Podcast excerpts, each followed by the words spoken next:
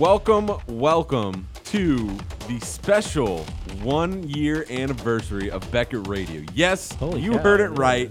It's been a whole year since its inception. Happy I'm your host- anniversary. yeah, I'm your host, Derek Ficken, alongside Mr. Justin Gruner. OG, OG status. Papa J. What's up, dude? not much. Hey man, it's it's been a year, it's been a long year, Yeah. but it's been a quick year. It's been a very tiring year. Tiring year, yeah. Sorry, I just had Uh, to throw that out there. Man, Beckett Radio is officially won. That's crazy. Yeah, it is. You know, it's it's uh, a lot of work that went into it. Yeah, and Semi-successful, I'd say. oh yeah, why not? You know, uh, We got- we got a we have a, we got a loyal fan base. yeah, a nice listener uh, base so far in its year, and you know, a lot of exciting things happened in that year. uh, You know, going to the national and and doing all that stuff, and just bringing on people from different card companies. You Yeah. know, with with Tracy Hackler and and Clay Luraschi, and I mean Brian Gray. That that's always fun to have him on. Shameless plug for today. Yeah. Oh, oh, hey, how about that? Oh, All those guys are going to be featured on the special one year anniversary of Beckett Radio because that's how we do it. We do it big. we so we're gonna big. have yeah, we're gonna have Clay Luraschi from Topps, right. uh, Tracy Hackler from Panini, and Mr. Brian Gray of Leaf. Um, they're all going to be on separately talking about what's going on in 2015. you don't want the battle royale of the four guys just throwing down? I, I'm thinking I'm gonna see if I can uh, be the uh, the UN, the United Nations, uh, as a moderator sports card and- industry. and, bring them all in. You know what I mean? I think that would be really cool. And if we can find some topics that are general based just have them all hug it out, and not just thing, and- not really controversial, because I know when it gets controversial, it can get pretty pretty uh, I think if dicey. you, I think if you talk about the industry as a whole, Yeah. instead of saying why does Topps do this better than Yeah. whoever else Oh, or yeah. Panini or whatever. yeah, yeah. So I, I think that you would avoid a knife fight in that regard. Yeah, we have a great, great show planned. Like I said, all these guys are coming on. Also, Andy Broome is going to talk. The grading guys found this awesome pre-war baseball collection of over a thousand cards. Wow. I'm talking T206, T210s, Colgan's chips, E cards, legit cards, Right. Authentic collection, not you know guys you know buying cards here, here Right. left and right. No, a dude bought cards as a traveling salesman around the country, bought or bought cigarettes. Yeah. And obviously, you know, TT06, TT, Yeah, you know, you right, get them. right. So that's how he built this collection, and it just kind of fell into uh, BGS's lap. Nice. So yeah, we're gonna talk to Andy Broome about that, what all it includes, and, and have some fun with that. We're also gonna talk new products and pricing, which is why we have you in here, Mr. Justin, because that's your that's your segment. It was my shtick. yeah, that was your thing. there. So you know, let, let's get things started and uh, let's get that going. All right. Well, we got new products coming out this week. Uh, Panini Paramount Basketball, really high end. I think what was it like nine cards. N- yeah, nine cards, one box. pack, about two two forty a box. All right. Yeah. Uh, Bowman Chrome Mini Baseball. Those come out on the seventh. Yeah, so yesterday, yeah. Uh, then we got Panini Contenders that came out yesterday or today. I can't. It actually got pushed back a day. It did it to get- today. they didn't. Oh man. Yeah, so- See, I I'm the football guy and I'm a day behind. Come Yeah. on, man, let's go. Honestly, we were we were coming on deadline. I was so busy. Yeah. I didn't. Even, I fo- I got tunnel vision and focused on like two things, and I was done. Also, we got the Panini or the Bowman Chrome checklist and Topps Strata checklist in there finally. nice. Uh, the holidays kind of messed up a lot of stuff for a lot of people, and Yeah. we finally got those in there. Cool. Uh, we also got SP Game Use Hockey and Elite Extra Edition Baseball coming back or coming next Wednesday. Elite got pushed back. It Yeah. looks like by a week. Yeah. So keep an eye out for those uh, for the checklist coming up soon. Yeah, I, th- I think the the biggest one that I'm most excited for is SP Game Used. Yeah, I was. hockey. You'd steal my thunder. Sorry. Take- uh, thanks. And the, the only reason why is, you know, doing a little uh, research on what I was going to talk about today with Chris Carlin and uh, Eric Norton helped me out a little bit. And he talked about SP Game Use and how how uh, how hit heavy it's going to It be. is- well- and they changed it. Uh, maybe you've already forgotten, but last year we opened a box of this together, and you got that net card. That's right. And you geeked out hard. We're like, "This is the greatest thing ever!" So I thought you were gonna bring that up. I forgot about that. Yeah. Yeah, that was a cool card. It was it was really cool. But this year they they're uh, I guess raising the bar. Really? Uh, yeah, with Really? uh, Yeah. winter classic materials, Yeah. stadium series materials, you know, sticks, pucks. I mean, it, it's it's gonna be a lot of fun. So I, I'm excited to see that. he break. looks like he's geeking out. You should see his face. He's glowing. Woo! I'm ready. New pricing. Yeah, there we go. The baseball stuff. I'm gonna take your word for this that this has actually happened. That's what Brian Fleischer told me. USA Baseball, Panini, Topps Dynasty, Topps High Tech, Bowman Draft Picks and Prospects, Topps Five Star, and Leaf Trinity. Yeah. Wow, that's a lot. And and this is from b- the last like two weeks. Okay, Uh, two or three weeks. So yes, because we haven't had. yeah, haven't had a the- show and, and the holidays, so this is kind of just Okay. a recap. It's kind of making up. exactly. All right, with basketball, you got Panini stickers, Prism, and Upper Deck Letterman. There you go. For football, I know all this because I had to price them all.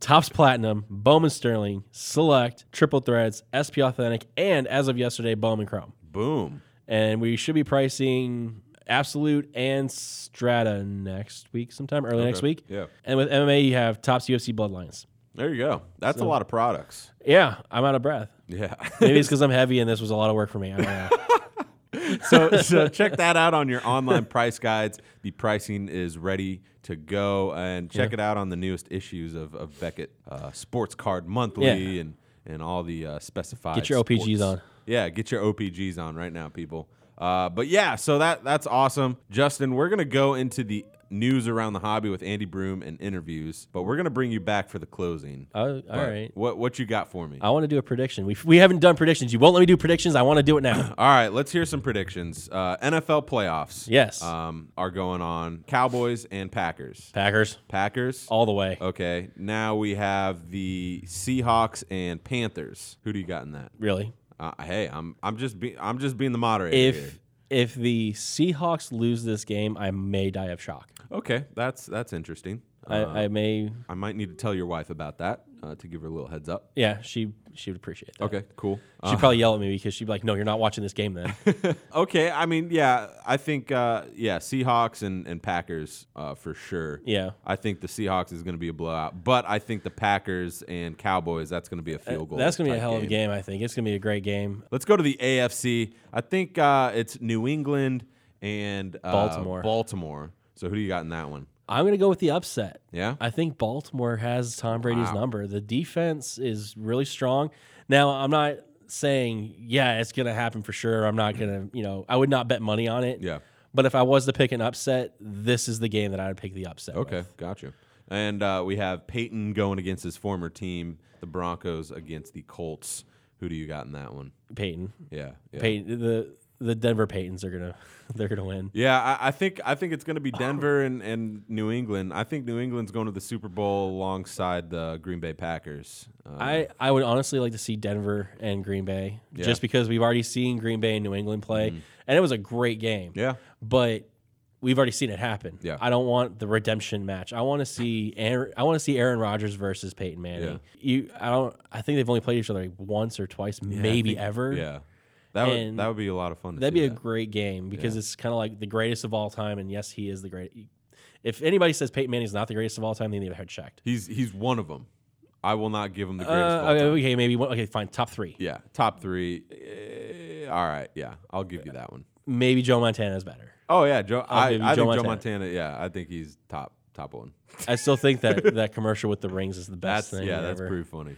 Anyways, um, yeah, I think that, but I think it's going to be the Ravens versus the Broncos in the championship game, and the Broncos are going to get redemption for the Ravens knocking them out of the playoffs that year. Yeah, I mean, we'll uh, we'll have you on again uh, next week because I want to divulge right. more into football. You guys are getting a double dose of me. yeah, so crazy. so I'll give you my uh, Super Bowl actual prediction of who's going to win it all. did I just jump the gun on you? You- you did. I am so sorry. But that's fine because uh, you know it, it is what it is. we But always like talking football, though. that is talk true. more football. That is true. Plus, But then you can come back and razz me when I've when you're like you're three out of four were wrong. Green Bay won, but the rest of them were wrong. Yeah. yeah, no, I'll definitely do that. Okay, so enough of new products and pricing. Thanks to Justin Gruner for helping us out on that. That's his staple thing here with Beckett Radio now is he comes in and does about two minutes of the show now and, and just does new products and pricing. So shout out to Justin for that. But we have another person coming in for news around the hobby, and that is Mr. Andy Broome. Andy, what's up, man? Hey, how you doing? It's going all right. It's it's Thursday, so that's good. Uh, that's the good news Yeah. but I am sore. Like I was telling you, I, I literally can't move because I worked out too hard, uh, trying to get those New Year's resolutions going, um, and I, I just pushed it a little too much. But that's all we're going to talk about. That let's go to the hobby, and we have an interesting find of pre-war baseball cards that you brought up to us, um, and I I really don't know a lot about it. So everything that you tell me is just new information, and I just I'm so interested and I guess astounded by how these cards are still in existence, and really a lot of them were in pretty decent shape. Could you kind of give us a little backstory on how you found this big collection? Sure. Yeah, it was, it was really cool over the holidays. Um, literally, what two days before Christmas, was in contact with a customer who had a collection. They said uh, we have a um, older baseball card collection. Really didn't know anything about it. Uh, might have been 150, 200 cards, and uh, if we could help them out. And of course, uh, glad to help them out. Glad to take a look at it. And so we got a few photos, and uh, we the first photos were all T206 cards. So that was exciting right off the bat. Yeah, that's a pretty good picture to start off. It's always a good way to start off. Actually, and the very first card was a red background Cobb, which they they had no idea the significance. It just happened to be the first card. So always a great way to start out Yeah. when you're looking at a collection. yeah, So as we uh, uh, talked uh, talked more, we, we started to realize the significance of this. Um, that it it was a, a pretty substantial amount of cards and and um of and value. So we did travel uh, down to take a look at the collection. Collection ended up being right around a thousand pre-war baseball and comprising mostly of uh, T206s, T210s, uh, Colgan's chips, and some e cards. You know, aside from the value and, and what some of the cards are, what's really exciting, at least for me, was the fact that this was an original to Texas find. yeah, This collection had been literally pulled from the cigarette packs by the individual, and it had remained together as a collection for over 100 years, passed down to the family. And not passed down as a prized possession, but passed down in a box as, you know, what are we going to do with this? yeah, and literally did come to the point of um, almost being thrown out uh, after one of the one of its owners along the line passed away. Uh, the children had asked, you know, amongst other belongings, what do you want this? And uh, one of the the I believe one of the siblings had said, you know, I don't want it, so either you take it or throw it out. Fortunately, it didn't get thrown out. that's good. Um, it was put into pages back in the uh, around the mid '80s in some baseball card the the just uh, non-pocket pages. Unfortunately, for some of those old pages, uh, they were high in PVC content, okay, and unfortunately, you know, going on 30 years now, the PVC started to break down. So none of the cards were ruined or, or damaged by PVC, thank God. But um, they had the pages had started to, to deteriorate. So we were fortunate to get them out of those pages and and and you know help them out. So. But what we're doing is uh, we're actually uh, uh, going through the collection now, um, reviewing the cards that need to be graded, and uh, we'll be going to auction soon. But it, it's it's real. What's really cool is you can see some patterns by looking at the collection. You know, we know the backstory. The gentleman was a um, was a candy salesman who would travel. Um, he worked for companies like Hershey, and um, as he traveled, you know, most of the cards he acquired in Texas, uh, in his hometown, Yeah. and we can kind of see the correlation there. Uh, the T, the large number of T210s, it looks like there's probably a full Series Three Texas League. A lot of the T206s are old mill backs.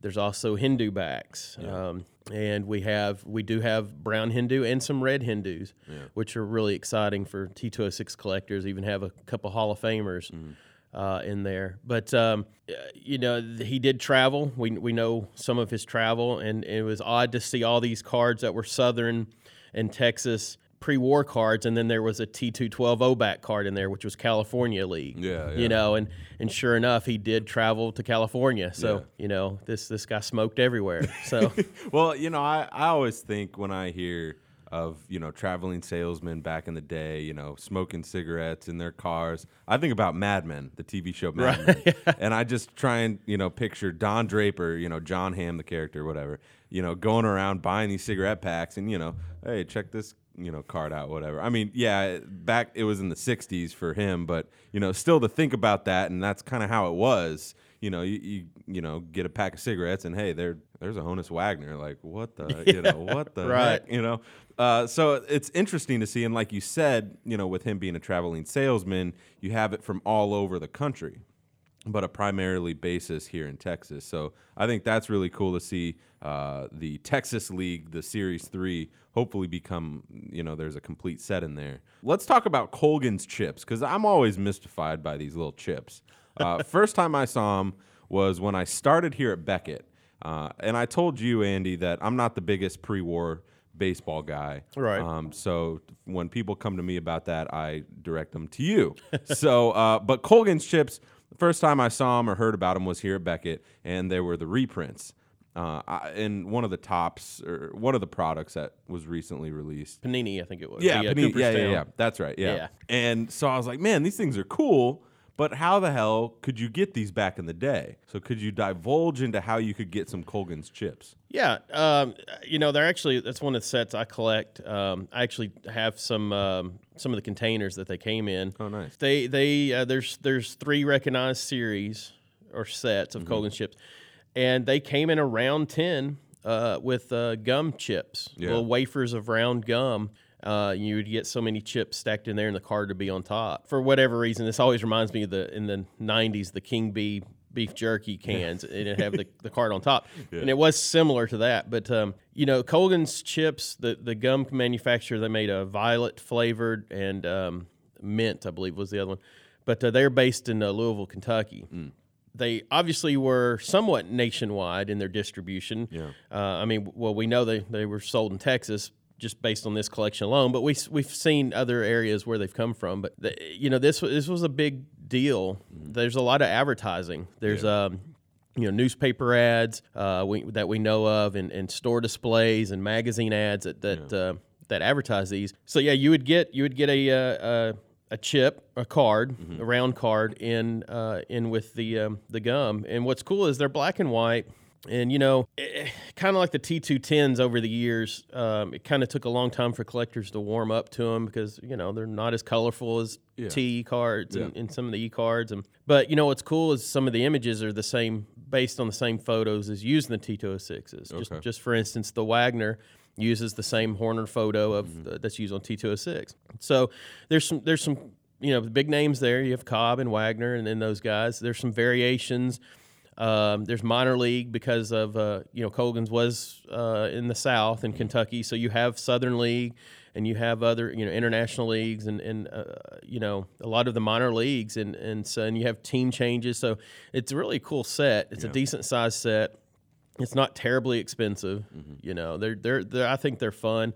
Um, there are some rarities. You know you get into the, uh, the what they call the tin top backed Colgans, and you know there's the Shoeless Joe Jackson, there's the Jim Thorpe that surfaced a few years ago, and so there's some really big big cards there as well. Yeah, yeah, that, that's interesting to see. You know how exactly you know you could get cards in different containers, different you know gum, cigarettes. You know, Well, you know what's really cool is um, I bought a Colgan's chip canister Yeah. that's beautiful condition. The enameling, the paint on it's perfect. Inside is completely clean.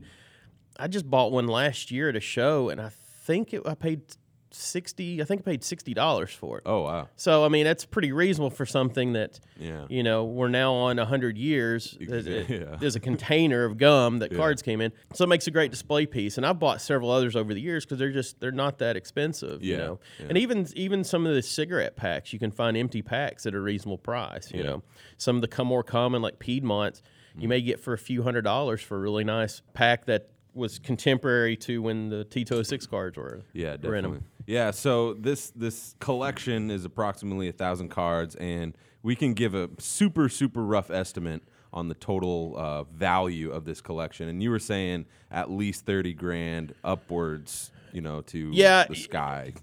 Yeah, yeah. You know, it's still going through it. We're still processing it. Yeah. We're still um, I'm looking at everything. I mean, I, I'm not even 100 percent sure yet on the T the T210 if it's a complete Series three. Yeah, yeah. But yeah, it's a thirty thousand plus. Yeah. I mean, you know, it's not it's not the world's greatest hidden collection, but it's a really cool collection. It's a it's a large number of pre-war baseball that we know the origins going back to the person who pulled them from the packs. yeah, it's an authentic collection. Yeah, you know. and, and it and it shows. You know, there's still stuff out there. I Yeah. mean, this was two days before Christmas, 2014, and this had just been sitting for this long. So I mean, there's this stuff's still out there, and, and it, it's a fun it's a really fun uh, find, and we'll get we'll definitely get more into it as we as we go along and, and get closer to auction time. We'll have some more specifics and stuff to show and talk. Yeah, about. and you know when when it when the time gets closer and, and you keep going through stuff, you know, in the collection, if you find some interesting things, and we'll bring you back on Beckett Radio and you know talk more about it and you know some interesting tidbits, you know, that people should check out and and um, you know we'll have some fun with it. But I think this is a huge find, you know, and it'll be a lot of fun to watch, you know, where it takes us. You know, Yeah. that's why we're in the hobby. You know. Well, you know, I always love the the, the finds, and unfortunately, that yeah, they are few and far between, but but they still happen. Yeah. I mean, this isn't our first. Uh, we've had another Texas find of pre-war uh, in a different part of Texas. Yeah. Um, and and had a few other uh, finds in the last couple of years, but you know, Uh-huh. and it's just like I'm sure everybody's just seen the uh, Antiques Roadshow episode with the Yep. The million dollar, you know, 1871, 1872 Boston Reds Red Stockings uh, find, and, and stuff's out there. It is. There's a lot of stuff that's that uh, would be new to the hobby. It's just sitting around that nobody knows, and Yeah. you know. So, So really, what you're trying to say is, kids, you need to go through your parents and your grandparents' collections. go to grandma's house and go through her attic. Go to her attic right now. Uh, skip the whole clown area, you know, because they always have a creepy clown up there to scare you. But go to the baseball cards and you might find a couple million dollars. That's know. right. All right, Andy. Well, I appreciate it. We'll have you on again, like I said, to talk more about this uh, as the collection continues to be uh, folded out, and we'll have some fun with it. But uh, yeah, thanks for coming out. Yeah, man. Thanks for having me. Okay, so first up, we're going to start the interview uh, segments out with a bang. And what other way to start it off than with Mr. Brian Gray of Leaf? Mr. Brian Gray, how are you doing today? Hey guys, how are you doing? You know, it's great to have you, and we also have Andy Bruman here uh, contributing. So thanks to Andy for that. But I, I just want to start off and talk about Press Pass with them closing its doors. The NASCAR market is out there for the taking. Uh, have has Leaf talked about you know acquiring that, uh, talking to NASCAR at all in the past couple weeks? Well, I can tell you that kind of. I don't want to give too much what's going on behind the scenes, but I can tell you that from what I've heard, Press Pass is not selling their company, their assets, none of that stuff. They're basically closing. Yeah. Um, with with that being said, you know, would we do NASCAR if the situation was right? It's a very small market now. As much as I love to, you know, think that it's a monster market and there's hundred thousand people, they don't buy cards that much. Yeah. They really like to buy the jackets that say Home Depot across the front, and they want the cards that go up on the mantle. But cards don't really necessarily fit the collector mentality of that customer. With that being said, I think the right boutique company might be able to make some inroads there but it would have to be the right situation. I've always been an advocate of only doing deals that make sense. Mm-hmm. I think NASCAR best fits a company our size because we can do a 150 case print run, whereas the big three or the big two and half, whatever they are, they can you know they can make a product, but I don't think they can make 100 150 case runs. They can't do it, and you know it's just the you know NASCAR will have to decide what kind of partner they want. And I think the good news is we've spoken to them and we have we're beginning discussions just to see what's there, Yeah. and you know we're intrigued but it's got to be the right deal. And I just I'm not sure that market is a big strong market. But I'm but I, I've never been afraid of a challenge. You never know. I mean, well, I've also heard that the the licensing is extremely difficult because you have to get the sponsorships on each, you know, of the drivers' suits and all that stuff. You have to get individual approval, and I, don't- I don't know where I heard that from. I think it was Chris Olds, but it, it's a lot more intricate with the sponsors and how you can include them on trading cards. Uh, do you know if that's a really big deal or, or something like that? you know, I'm not sure. I know that you have to get the NASCAR licensing. Mm-hmm. Well, you don't have to, but you should get the NASCAR licensing. Yeah. You have to get the racing team licensing and then the player licensing. Yeah. And so there is a lot of licensing work there, considering I think it's such a small market. yeah, exactly. To give you an idea, I think it's smaller than the market for tennis currently. I, I believe the tennis market is bigger. Mm-hmm. The market for bench warmer is bigger than the market for NASCAR today. In total revenue, it's pretty close, and that's mm-hmm. kind of scary. But but what that tells you is that it's a market that's been it's gotten a little old, a little stale, and it needs to either be revitalized or it's going to go lay in the dead with Yeah. other great things of the past. Yeah. You know, because it's just it needs a fresh life, a new face. And it has to be handled with kid gloves in very small quantities, or it will continue to fade away. Yeah. But I do believe internationally tennis is so big. Tennis is actually, I believe, a bigger market for trading cards than NASCAR. Yeah, no, I completely agree with that. I mean, with with the international success of all, you know, Djokovic, you know, Nadal, Federer, obviously, and you know from past years. But uh, it'll be interesting to see, you know, with NASCAR what what really happens because I've asked, you know, Panini, Upper Deck, and Topps, and you know they they just kind of gave the generic answers, and so I appreciate. We you. always look at opportunities and Yeah. the right to Which- and I, and I am too. fine. I am too. But Yeah. but anyone who thinks they're going to sell three to four hundred cases of every racing release Mm-hmm. is cuckoo. Yeah, no, you have to. They're be, cuckoo. Yeah, you have have to no be, idea. uh, honest about it. You know, the brutal truth. There's nothing wrong with that. You know, It is what it is. Yeah, it, exactly. Go ask go ask Upper Deck how much lacrosse they sold. and this is what happens when you get cute and you think you can sell more than you can sell. You just you can only sell so much of a product, Mm-hmm. and it's not Upper Deck's fault. It's just there are only so many buyers for lacrosse. Exactly. Yeah. You know, or CFL or this. I mean, there's only so many buyers. Exactly. Uh, let's let's go over to the wrestling side of things, and you know, I'm glad you brought in a couple boxes because I'm this is a product that I'm kind of geeking out. Uh, just being a kid with Hulk Hogan, you know, Dynamite Kid. What what was it like uh, to really get this product going, and why should people look into getting a few boxes of this? Well, I think what we try to do with wrestling is, you know, I was a huge fan as a kid. I used to go to the Sportatorium here in Dallas every Yeah. Friday night. Yeah. I mean, some of these guys knew who I was. Even I was a little punk in the front row, whatever, making faces and mouthing off. But, Yeah. but you know, I was a big fan, and so to me, I looked at the products that were out there, which I think they do a, a, a fine job of making WWE stuff, what mm-hmm. have you. But it really is so much just new personalities with a mm-hmm. spattering of legend. And I thought this doesn't begin to cover the surface. I mean, there's so many organizations that aren't touched there. Mm-hmm. So many great guys from when I was a kid that just why are they not on cardboard? And it's not like they're impossible to get. Some of the guys are impossible to get, but most of them are attainable. Just takes a little work and some money. And so I thought, man, what about a product that didn't care about these new, you know, come and go type flash in the pan kind of guys? It was really focused on the greats that their reputations are what they were because their mm-hmm. careers are done to a large extent. A lot of them. Yeah. There's so many guys that deserve cardboard recognition. Yeah. And, Well- and that's what the goal of originals wrestling is. Yeah, I mean, how hard was it to get? Because I know some of these guys obviously own their names and, and all that stuff, and the WWE owns a lot of that stuff too. How hard was it to get this product together with all that stuff in mind? It's not too hard. I think the the personalities we're able to contract individually. There are some guys we don't do because of their WWE relationships. Yeah. The good news is, you know, Sting was available for a short time. Nice. We pounced on him right before he went back. Yeah. So we got very lucky there. It- we we were we're very creative always, Mm-hmm. and we have a lot of long term relationships in that industry. And so I think getting the getting the wrestlers is not the challenge. Sometimes we have to be careful what names we decide to put on the card. Not that we have to be careful, because I think legally you could just put the name and say that's how people know that person, so that's the name we're going to put on the card. yeah. But we try not to tread on other people, and so we are particularly careful the names we use on the cards. You know, because so, so many of these guys have two or three names they're referenced by. so so we'll be a little more careful there. But personalities, we go out and just try to get the best names. And my goal is to say we got to bring back the five to six core guys that everybody knows and loves.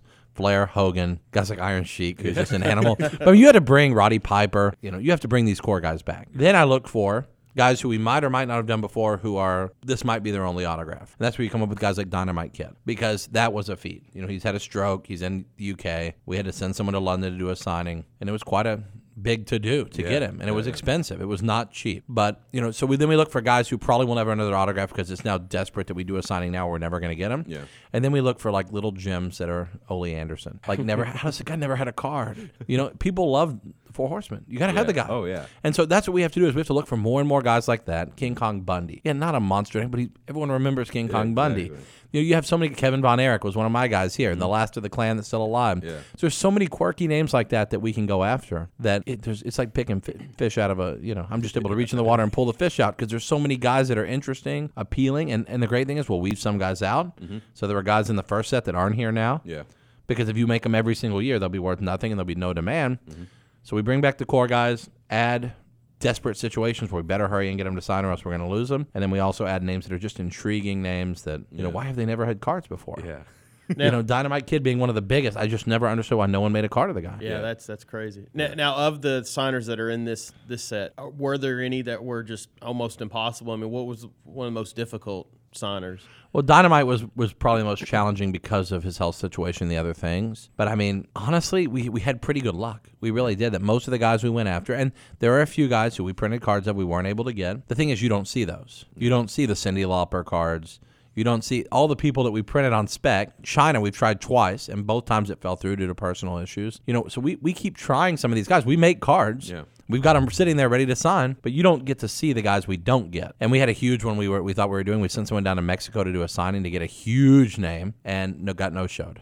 Really? And so we think we'll get this person for the next set. You know, we have some autographs we already gotten for the next set that we took right now. Mm-hmm. Because while we're seeing these guys, we might as well get stuff through next year done. Yeah. So guys like Chris Jericho, Rob Van Dam, there's a lot of guys that'll be in next year's product, but we can't put, you know, 300, 200 guys in this year's product. We have a core checklist of 60 or 70 guys. The rest of the guys will move forward to the next one. And so we're starting to build next year's already. And so for the most part, we got most of the guys we wanted. Again, I thought it'd be cool to have Cyndi Lauper because of her tie to wrestling. I thought that'd be cool. I've wanted to do Chyna just because she's a larger than life Yeah. physically and literally female personality in wrestling. Yeah. But th- there's a lot of guys we spec on. Yeah. That you know, Ultimate Warrior was one that we had to deal with, mm. and he died before we could do the autographs. Yeah. that, I would say that's our biggest problem getting Yeah. signed. Yeah. he died before we could get him signed. Yeah. but you know, for the most part, we've been pretty effective at getting things done, and I think in that category, this originals wrestling product has become maybe the staple product in the category now. You know, even compared with the licensed WWE, you know, Yeah. WWE stuff. Oh yeah, I agree. Uh, now, one product that will turn heads is Leaf Q. Uh, and I've seen some uh, images, and I'm just astounded. I saw uh, Mike Tyson. Someone pulled a Mike Tyson, uh, and you know, just just to see that is it goes beyond just cardboard. Uh, y- it takes you back to you know the fight that you saw Tyson, you know, knock the guy out or, or whatever. And you know, it, it- it just I'm excited. I'm calling it one of the product of the years in my opinion. You know, they can call me out whatever, but I'm just putting it out there. But what is that product all about, and how fun was it to put all those list of athletes together into one big awesome product? Well, I'll tell you this. I mean, Q Q has evolved a little bit. We've been working on Q for a year. Okay. Because to get the guys to sign on card, we physically are there for 95% of the signings. If we're not, we send someone. You know, and so it's um it's it's a hard project. It takes a long time to build. Getting the names together, there's a core group of names that are attainable, which you see a lot of those guys in there. But then we again, we're in the same position where we do just like wrestling. We got these core names that we use in all kinds of products. Yeah. You know, Hulk Hogan, Reggie Jackson, Frank Thomas, Cal mm-hmm. Ripken, all these core guys that are in all kinds of products. They're not extraordinarily rare by nature, although we made some really cool cards of them. But then we try to find names that haven't had anything. Jimmy Connors, Martina Hingis, Gabby Douglas, who's an interesting name, and she's bringing 40 or 50 bucks, which I was not, you know, I was pleasantly surprised by that. And so we're trying to find some unique names to kind of spice it up. You know, there's Pele stuff, he's had stuff, mm-hmm. But you know, we're just trying to find some new names to mix in. And I think we did a decent job of that. It is a good core group of names. So the names I give an A minus because we, we still could use one or two more really big punches to give it that final oomph. But the quality of the cards is an A plus. Oh, yeah. it's beautiful. Mm-hmm. Best thing I told distributors this when we were initially soliciting. A lot of people were scared of the price. They're like, "Oh my god, he's so expensive." And I said, "Let me tell you." It is the best thing I've ever been involved in. And I've been in the industry for 23 years. It's the best thing I've ever touched, or more than 23, 25 now probably. It, it's the best thing I've ever been a part of in any capacity. Yeah. Best product I've ever opened, looked at, helped develop, read about in a magazine. The best product I've ever been involved in in any capacity. It's phenomenal. And, and you know, when I when I read things on Twitter, I usually laugh at people because they have such crazy things to say. But one guy on there said it was the product of the year. Dot dot dot in every sport. Wow. Another guy said it's the greatest product ever made. I'm not going to go that far because there are some good products, you know. But but I'll tell you what. Right now, in a market that's become kind of blah with the products, it's pretty potent. When you look at the price, it's expensive. But look at the other boxes that are six, seven, eight, nine hundred, a thousand, and look at what comes out of there. This is a different zip code. It is. Yes. Do I not have the logo? Absolutely. I don't have the logo on the shirt. But you know what? I will trade ink for logos any day of the week. Because the real value is not the logo. The logo independent's not worth anything. Look at a base card, what it sells for. So the logo doesn't mean anything by itself. It's the ink that sells the card or the material that sells the card. And not just material, but real material. And that's a big thing. And transparency. If it's a batting practice jersey, we call it a pregame jersey. We don't call it a game worn jersey and say, well, he was at the game when he wore it. It's a pregame jersey. Charlie Sheen, it says first pitch thrown out jersey from when he threw out the first pitch of the Padres game. Mm-hmm. Pippen, warm up pants. We don't say, you know, game used swatch. We say it's from his warm up pants. We don't want people to think it's from something it's not. You know, we're pretty straightforward. And that transparency is huge because we don't have enough of that. We made shoe cards that, unlike shoes that some companies buy at stores and put in cards, we use game used shoes. And because of that, you look at the birds and the Dominique Wilkins and the David Robinsons, those swatches are amazing because they are real shoes. Mm-hmm. Like real worn shoes, not, you know, they went to Foot Locker and bought 12 pairs of, you know, Jordan 27s to put, put in cards. It's a different thing. You, you know what, what's interesting about that? It, transparency is one aspect of that, which is really important. But also, it adds another level of collectability. Just a, a quick example: um, I had one of the the older mem cards of Rob Schneider, and got to meet him, and he signed it. And of course, on the on the on the card, it just simply says "shirt worn by Rob Schneider." Well, he looked at it and he goes, "Yeah, I remember that. That was a shirt I wore in Deuce Bigalow, and they bought it from me to put in the cards." Well, that's that's really cool. If That that is had cool. said that on the card, that's a whole nother level. That is a whole nother yeah, level. yeah. And we don't go as far as to say he wore it during this season or this season, but we also see some companies' cards that say the piece of material on the front is is truly a piece of material. and it's like it's we 100% that the piece of material on the front of the card is real. It's real what? Doesn't say it's worn by the guy. It was and then it says it was not worn in any particular event by any particular player. so that's like me selling a Babe Ruth autograph saying you can have this beautiful Babe Ruth autograph for only 2500 bucks except I don't guarantee that it was signed by Babe Ruth that it's, it was a real pencil that it's not pre-printed that it's, what are you talking about? Everything else you said you just negated with one line at the bottom. It's total malarkey. so we're trying to have that next level of transparency because honestly, when you have a box that's trading for 7 to 900 dollars a box for mm-hmm. 12 cards, it's supposed to be 10 but we put extra in there. I think you have to have some higher level of accountability than in a $35 box with 24 packs in it. I just think there's a different level of accountability. Let's talk about 2015 since obviously it's 2015. Uh, what does Leaf have planned uh, to to make 2015 the best year yet? Well, I mean, I think I think what you have to look for with Leaf is we become a solid player in the draft markets for football and baseball, and that's good for three products in each category pretty safely. Our retail products in that category have outsold some of the licensed products. You know, our blast our blasters at retail with two autographs in every box. Um, you know, they, they deliver good value for the price, and so we've we've found a really nice niche there. But honestly, our business is again moving toward moving away from like cut signatures, some of the things that were like foundations of the company, because honestly, the market's a little bit stale in cuts. Hmm. If we're going to make a cut item, it really needs to be compelling for a reason. It can't just be cut items to be cut items. doesn't work anymore. So we're moving away from that. We're trying to reduce the number of buyback products hmm.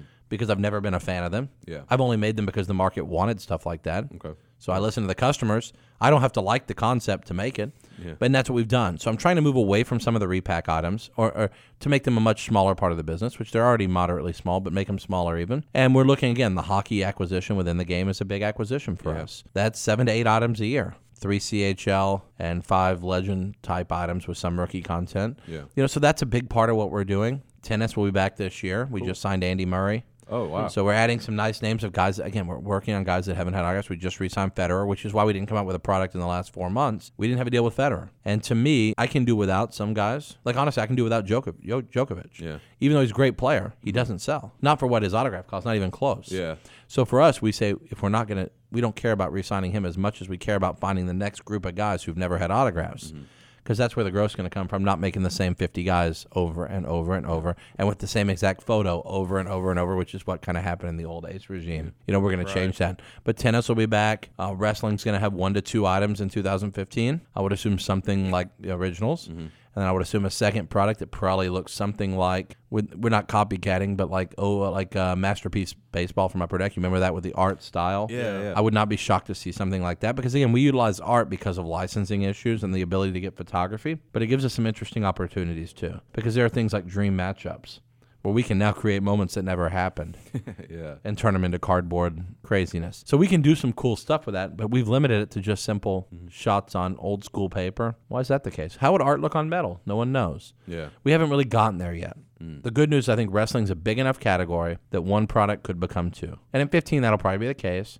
And we'll probably keep some names back and keep them unique to certain sets so we don't run them in the ground again and again and again. Yeah, you know, I, I think the artistic. I, I'm a huge art person, you know, and so when I heard about you know wrestling and, and the artwork and the potential to see even more art in on cardboard, that just makes me excited. Uh, you know, and to bring in with, I'm just a huge fan of Panini Court Kings. Uh, with their design on their cards, it's cool not just to see a photo of them at a game, you know, an action shot. I want, I want to see a picture. I want to see a guy, you know, sketch cards, love them, you know. And so it'll be interesting, you know, even with you bringing up, you know, what would it look like for a drawing on on metal, you know, or something don't like know. that. That that would, that, I don't know. That would be awesome. And then inserts that are hand painted. Yeah. Acrylics on metal. I Yeah. don't know how this looks. We're working on that. We're playing with it. Yeah. But I think the big thing is like when you mentioned Court Kings, I actually like the way it looks. Yeah. I think it's unique. The problem with things like that, and even originals wrestling, the knock on them is you either love them or hate them. And if you don't like originals wrestling, it's not because of the checklist. It's not because of the on card autographs. It's not because of the value, because we give you five autographs for what they charge for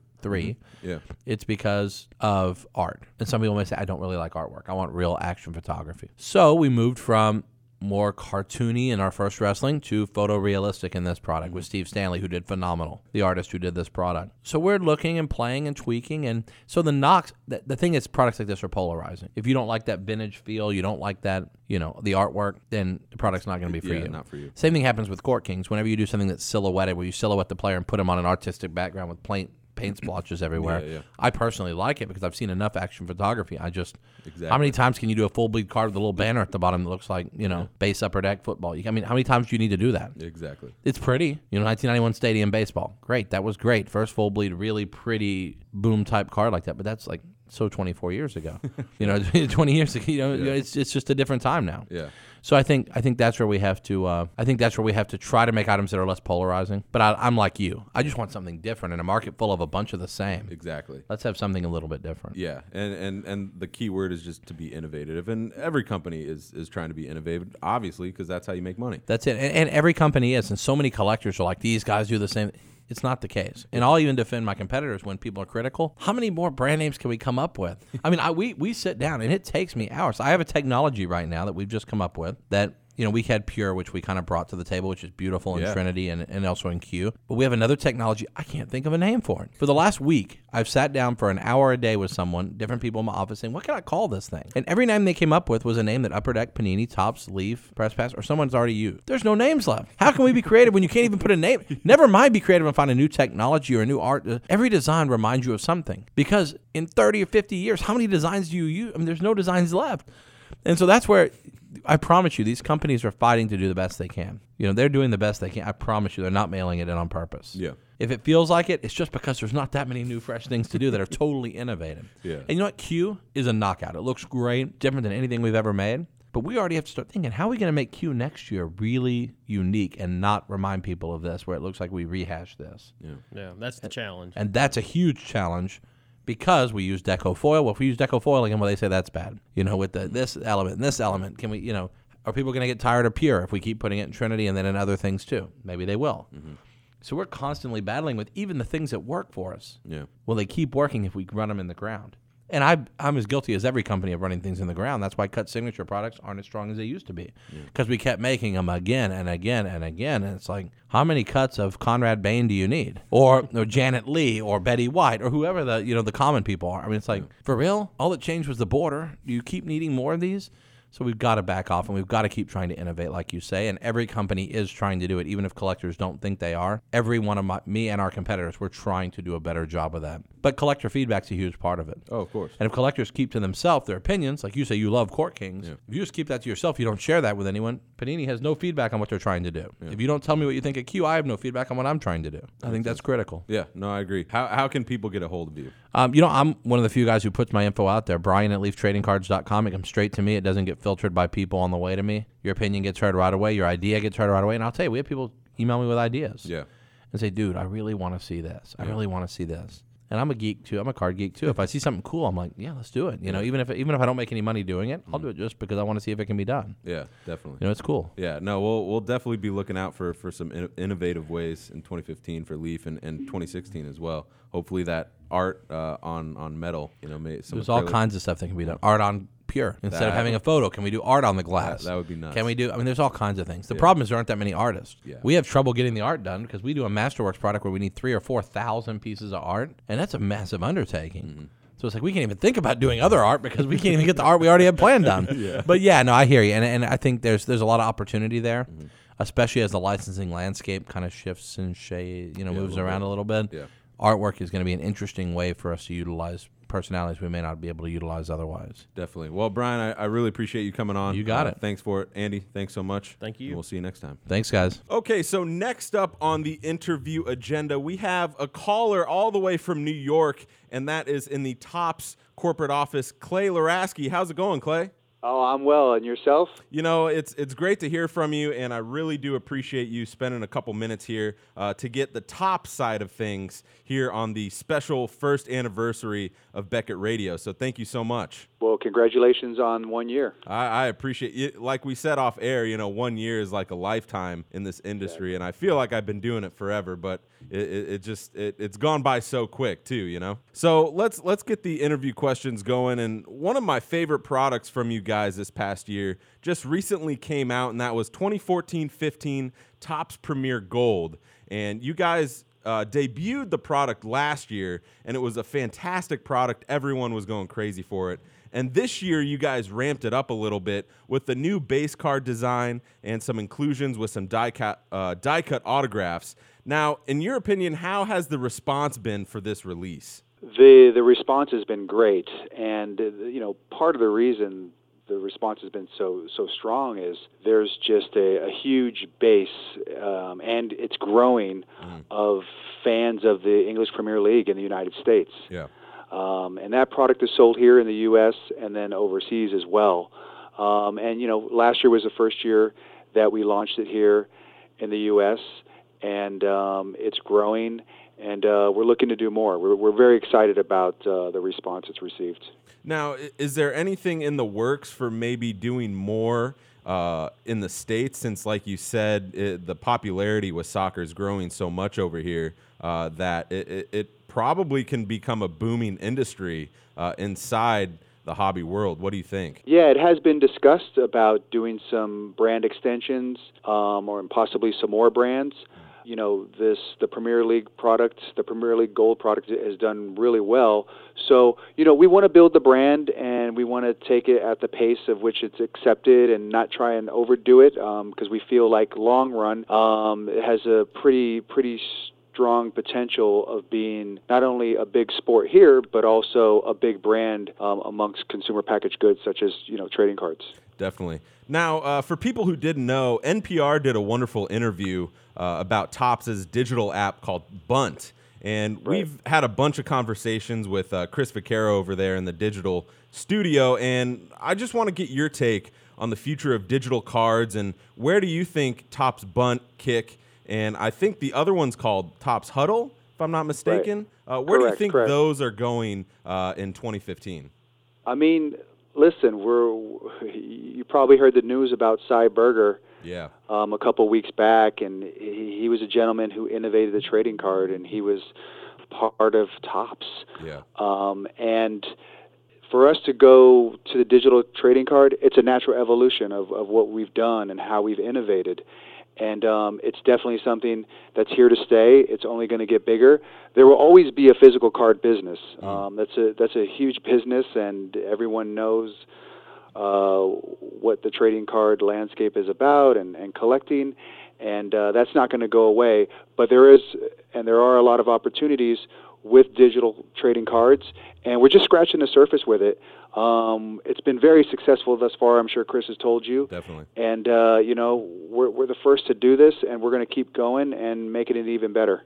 Now, I'm glad you brought up Sy Berger. Uh, a couple weeks ago, when we found out the unfortunate news of his passing, we talked about it and his impact on the hobby. I just want to get a personal take with you on how uh, what Sy Berger meant to you. Uh, maybe uh, you know an, an awesome story of of talking to him over at Topps. Well, he retired in '97, and then he became, I believe it was '97. Then he was a consultant. So I, w- I had just started at Topps when he was still consulting. He was one of the nicest guys you can ever meet. I mean, he, it didn't matter if it was uh, the first day on the job for me and he had been there, you know, already for many years. Yeah. He still spoke to me and treated me as I've been a colleague with him forever. Um, and that was a great thing about him. And I think that's the reason why so many players um, and people in our business were drawn to him just because of his kindness and his his ability to socialize in any circle.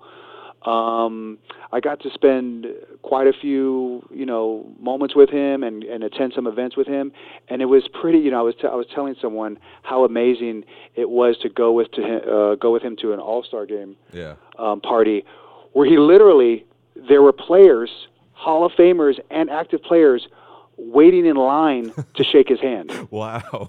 Yeah, it, and, and as each guy came up, he was like, "Oh, Clay, this is blah blah blah." Yeah. Um, so it was amazing the impact that he had, not only on the players' lives, but on all of our lives who collect. Um, so he left. He's definitely left a, a tremendous legacy, and we, we hope to, to build on that. And part of doing digital trading cards is is building on that. you know, I'm Keith Olbermann is is uh, is kind of a shock jock for me uh, in some words, but I think he had a great tribute on uh, Sy Berger on his television show on the legacy Right. that he did and, and kind of a history of, of the man and, and all that good stuff. And so Yeah, I mean his tribute it was really spot on because when you think about what he did, it, it wasn't just trading cards, but how did trading cards affect the overall landscape of sports? yeah, You know, it was truly the first piece of um, consumer marketing Yeah. that you can use with baseball players because if it was 1952 and you lived in the middle of nowhere and all you knew of a player was maybe a black and white image in a newspaper, Sy Berger and Topps was bringing you this image in full color with full stats with, Yeah. with information. So it, it it brought the players to life. And even when you think about it and, and put it into perspective, that's that's a major thing that he did for sports. Oh yeah, and you know, I- just hearing how he literally was the creator of 1952 Topps. You know, he was sitting in in his in his house. You know, creating it by hand and all this. I I personally had no idea about that. You know, I know he had a, a huge impact on it, but I didn't know he was the the guy who literally made this card and made it into what it is today. You know. Um, Right, amazing guy, amazing stories. yeah, it's it's unbelievable. Uh, let's go to baseball since that is everyone's favorite sport here. Uh, but Topps High Tek is officially back. But unfortunately, some collectors are talking about how there are too many parallels in this one product. Now, what is Right. your response to these people uh, on how really more parallels are probably better for this product? I, I, but here's what I would tell you is that I've heard from you know a ton of people who also like all the parallels. Oh yeah, yeah, Um, you know, the one thing with this product that I, I think is very interesting is that people are finding value in the parallel. yeah, And it's not just about the autograph. Look, I, I know the autograph is important, it's one of the hits in the product. But, um, you know, one of the challenges with, with the card manufacturers and this entire industry is the value that we put in and the value that people get out. Definitely. Um, if we can bring extra value that's not an autograph or a relic, but just comes straight from creativity or technology or innovation, that's that that's a win for everyone. Because then you don't have to charge X amount because you're paying an uh, you're paying a player X amount, um, and then in turn, the collector saying, "Well, I want X amount back." Yeah. Um, it's just a really hard equation. Yeah, Um, but whenever you can get value out of something that you're not putting a ton of investment in, um, that's a great thing. So you know we'll balance it for next year, but I'm I'm really excited um, what tw- for 2015 Tek and seeing what it's going to look like. And uh, look, we don't want to go overboard and you go crazy with the parallels where it becomes like so confusing that you can't even follow. Yeah. But we, we we do want to make sure that it's evolving on a year to year basis. Uh, and yeah, we, we got a couple boxes in to to break it, and and we had a lot of fun just looking at the different amount of parallels. I mean, I know it was tough for the baseball guy here trying to figure out okay which parallel is what you know trying to uh, i guess outline it and all that good stuff. But just to see it the different designs and how complex yet simple it can be uh, I- i think is brilliant so, you know, I'm like you said, I'm really looking forward to what you guys have in planned uh, for 2015 for this product. But let's go over to something that everyone's been talking about, and that's with the recent news of Press Pass closing its doors. And it's super unfortunate that a card company uh, is leaving us, but there is a huge market with NASCAR. And I have to ask you, Clay, is there any any little hints or teasers that Topps might be getting into the NASCAR market? Right. Well, you know, it's it's something that we've looked at, and we pay close attention to you know all the licenses. Yeah. Um, I can't tell you whether we're going to get into it or whether we're not. Yeah. But what I will tell you is that I know it's an important sport. Um, I know the people that I know many of the people that worked at Press Pass. Uh, one of the gentlemen uh, work, work work with us here at, at Topps now. So um, yeah, it's you, you never want to see a business within the trading card industry um, shut its doors, and, and it's unfortunate. But hopefully, um, someone will go in, whether it's us or someone else, and and you know do right by the NASCAR license and bring those collectors, you know, w- what they're looking for. and yeah, it would be great. Uh, to see the NASCAR uh, market and the NASCAR cards come back because there's so many different things you can do with it and have some fun with it. And we all know that the NASCAR fans out there are one of the most diehard uh, fans that you can possibly be. So that would be interesting to see. Final question Looking back at 2014, what was your most favorite product that you guys released? And as well as looking forward to 2015, what would be the product that you're most looking forward to? Let's see. That's a really good question. Um, I kinda loaded it the on you I have. I have every single product we've produced for the year. It's it's actually behind my desk, so I'm looking at them. Nice. Um, you know, I think I think Dynasty is one of the most beautifully designed cards yes. ever. Yeah. Um, you know, that's just I have to say that because I'm from Topps, but I think it's a really great looking card. And you know, although it offers an autograph and a patch on on every card, I think it's just a great looking card. You know, I, I have a I have a card that's on my desk, and it's it's just something great to look at. And I think uh, you know a lot of that gets lost too when we're when we're looking at trading cards is about just the aesthetic and the design of them, and you know the appeal. And um, so I, I'm glad we were able to hit both. You know the value of the design and the value of the autograph and the value of the patch piece all in one. Yeah. Um, that's not always easy to do, um, especially these days Yeah. and so I'm pretty I'm pretty pleased with that. Um, I also, you know, and we have a history of doing this. I also like it when we take old products, bring them back to life, or put the tweak on them, like we did with Tek. Um, it, it's great to see a product like that come back. I know there was a there, there there's a huge um, circle of people who are still collecting the older releases. I've always been a big fan of it. It was a, it was a product that I collected. I've always loved the look of it. Um, I thought it was a little bit complex, even more so back in back in the, the late '90s. yeah. Um, but I remember trying to chase all the different um, Barry Bonds cards. Um, there were so many. Um, but uh, you know, so I, I, I'm happy about that one. And then for 2015, um, we have some new products that are going to be coming out. We can't, we're not ready to announce yet, um, and, and some new things that we're doing. Um, but that's the great thing about this industry is that it's it's ever changing. It's it's it's it's it evolves by the minute.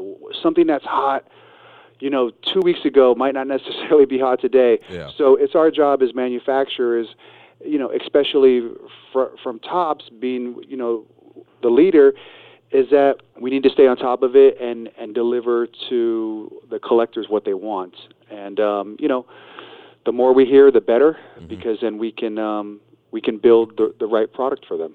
Definitely, yeah. I, I completely agree with, especially with Topps Dynasty. Just seeing uh, the the card images on on the patches and, and just the design, like you said, I'm I'm a big artistic person, and so when when someone puts the time and effort into a card, making it look that uh, elegant, I guess I think would be a great word. Just I personally would say I would I would encapsulate the card if I if I got one and put it on the wall and kind of show it off to people and say, "Hey, this this is a great piece of art."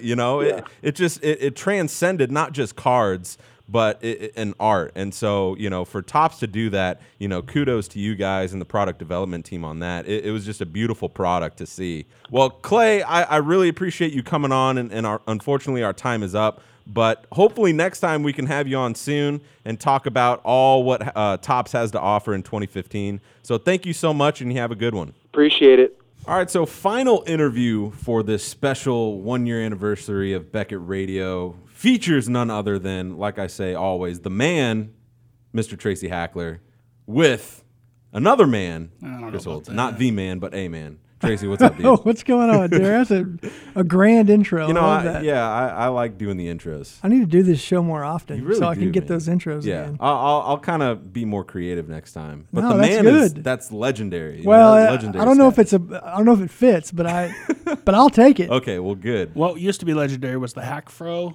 Yeah, you the, can't see it now. There's no fro. I don't know what this is. We'll have well, to figure that out by the end. this is yeah, it's This is all business. yeah. No play. it's- it's I like need to get it cut. Yeah. I think I it's don't a know. little. This cut? I don't know. I don't know, man. I, The Olds froze- needs to get a cut. the fr- No, yeah. he's got the Yeah, creatures. he's the froze is too high maintenance. I love the fro, I'm but trying it's to- just yeah, well, yeah. it's just It's too a shame you can't see it. Yeah. Maybe we should tweet an image of it. we can do that. I got a face made for radio anyway. Yeah, so. we all do. So I got tons of questions for you, and Chris Olds wants to come in and, and kind of just play my co-host for this. Sure, interview. absolutely. Play So- is the key word. Yeah. so let's kind of start out. Paramount Basketball Yes. uh, is coming out. I think it's coming out the day this goes live, Thursday. Paramount Basketball released yesterday. Yesterday. Okay. If yesterday is Wednesday. Yes. So today we're taping it, which is Wednesday. So, Right. Okay. so out when this airs Thursday, Yes. Paramount will have been live for one day. Exactly. So it's already out. Dynamite. Yeah. People are loving it. Released today, yeah. Yeah. It, it's a different it's a different product. I mean, the mm. configuration is is different, but mm. the the Dufex technology. Yeah. People have a love affair with Dufex. Not everyone, but mm. anybody who who uh, knew it back in the day. Yeah. It's this proprietary printing technology uh, done overseas, and for the longest time, it it went away for any number of reasons, and we tried to to recapture it with something that we called Nufex, which was close Yeah. but it just didn't it wasn't quite Dufex. Yeah. And when we finally had the chance to to get real Dufex back, we did it in a product called Paramount. Um, so all the base cards um, are are on Dufex.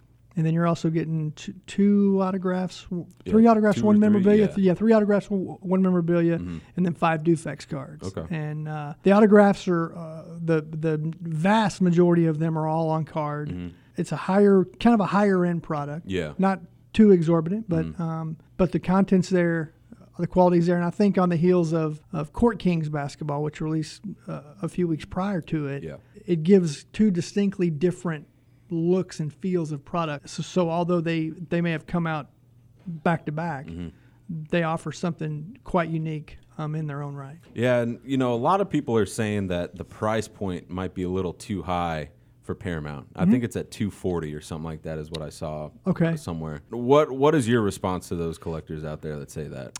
a lot of products are not necessarily hit or miss, but Yeah. but there's a there's a uh, the higher the risk, usually the higher the reward type thing. I think Paramount delivers real value. Uh, maybe not every box is going to blow you away, but I think w- with the type of on-card autograph content Yeah. and the type of memorabilia, and then the buybacks as well. The, the original buybacks are falling one every two cases roughly. It's only a five box case, so one every ten boxes on average is That's getting a bad. buyback, and Yeah. those are again all on card, low numbered. So I think the value's there.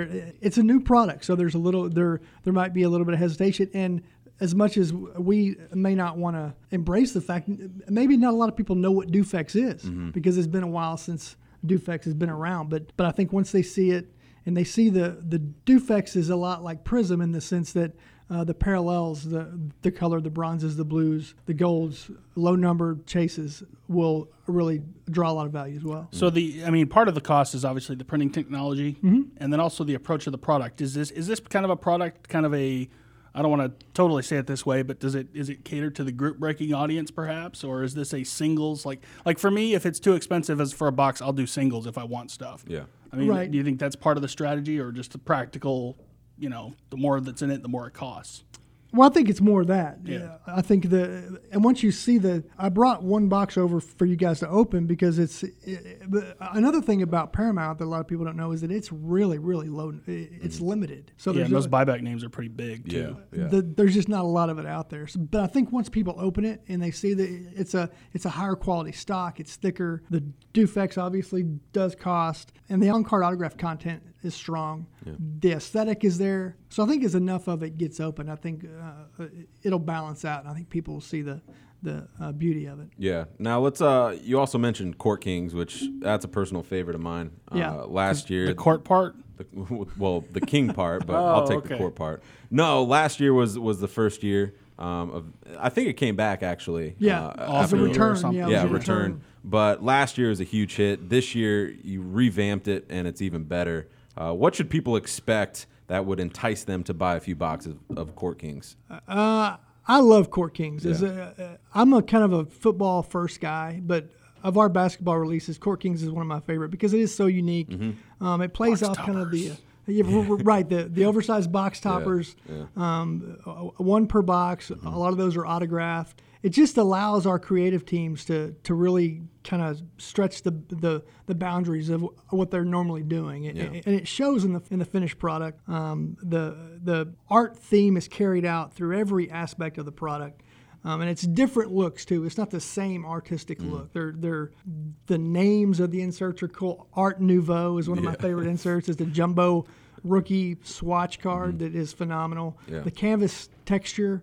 Um, it's not going to break the bank on you But in it's got terms of cost. multiple hits though per box though. Yeah. it is a Yeah. pretty good hit delivery. Yeah, it is a it is a hit uh, machine. a hit factory or, or but um, yeah, and I, I just like the the look and feel of it. It plays kind of off the heritage of a That's of a where I was Diamond gonna go. Kings, Yep. a Gridiron Kings. Yeah. So you think we'll see more kings in the future? I think uh, I think you could see Wink, see more. Kings in the future. Yeah. Yeah. Uh, and uh, Exclusive. and again, it is something that's really completely different. Mm-hmm. Um, one of the uh, and maybe one of the lesser heralded aspects of that set is the I believe it's the perf- performance art memorabilia insert. Yeah. is a game dated memorabilia insert card. So Mm-hmm. so the the card image on the front, the the, the artistic rendering of that uh, player's image is from that game that the jersey that he's from. wearing is from. Yep. It's dated. It gives a stat line, and um, that's something I think that that uh, more people should at least look into and look at that. They say they want it, so here it is. Go get Yeah. it. Yeah, so we did that with uh, limited football as well, with game dated Mm-hmm. uh, materials, and whenever we can do that, we we want to we want to continue pushing that envelope as well. Yeah. Now let's go over to the Diamond National Treasures. Oh. Uh, looks absolutely insane. Uh, people are going nuts. I know this this this guy right here, Chris Olds, is has been going insane for this. Uh, I see a box for Box Busters like right there. Yes, Yeah, I had right to sneak there. that out of It's the gonna office. happen right if, now. That, if that ever gets tracked back to me, uh, well, I'll be sure to edit didn't that, mention that. part out. No, not at all. Uh, Somehow it just flew here. yes, Um, it had wings. I made a deal with Blowout. No, I'm just kidding. now, was was there any reasoning on releasing it around the holidays so people could obviously spend their you know Christmas money or or parents could buy it for their kids for Christmas? Was there any planning towards that, or you know maybe some like you know everyone's off for the holidays, so hey, might as well go buy the best product out there right now, National Treasures. Well, let me tell Maybe. you that if my mom ever bought me something like National Treasures for Christmas, she would be a first ballot Mom of the Year Yeah. candidate. Uh, Timely reference. there. Yeah, very nice. Hall of Fame. yes, um, Hall of Hackler. but you know, I think National Treasures in any sport Mm. is always kind of an end of the season uh, whiz bang. Uh, wow factor type product, Yeah. and and so we usually like to end the season or near the end of the season, Yeah. bring that out. Uh, the the National Treasures from two years ago came out, I think, in February. Came out too late for our awards issue, but Oh, this year's didn't. dun dun dun. um, so this is kind of the window for it. This is kind of the window for it. Um, but it it did provide a lot of liquidity in the market at a time when the market really needed it. Mm-hmm. And, And it was actually supposed to come out a little sooner. It did have a little bit of delays, which that happens on everything. But Yeah.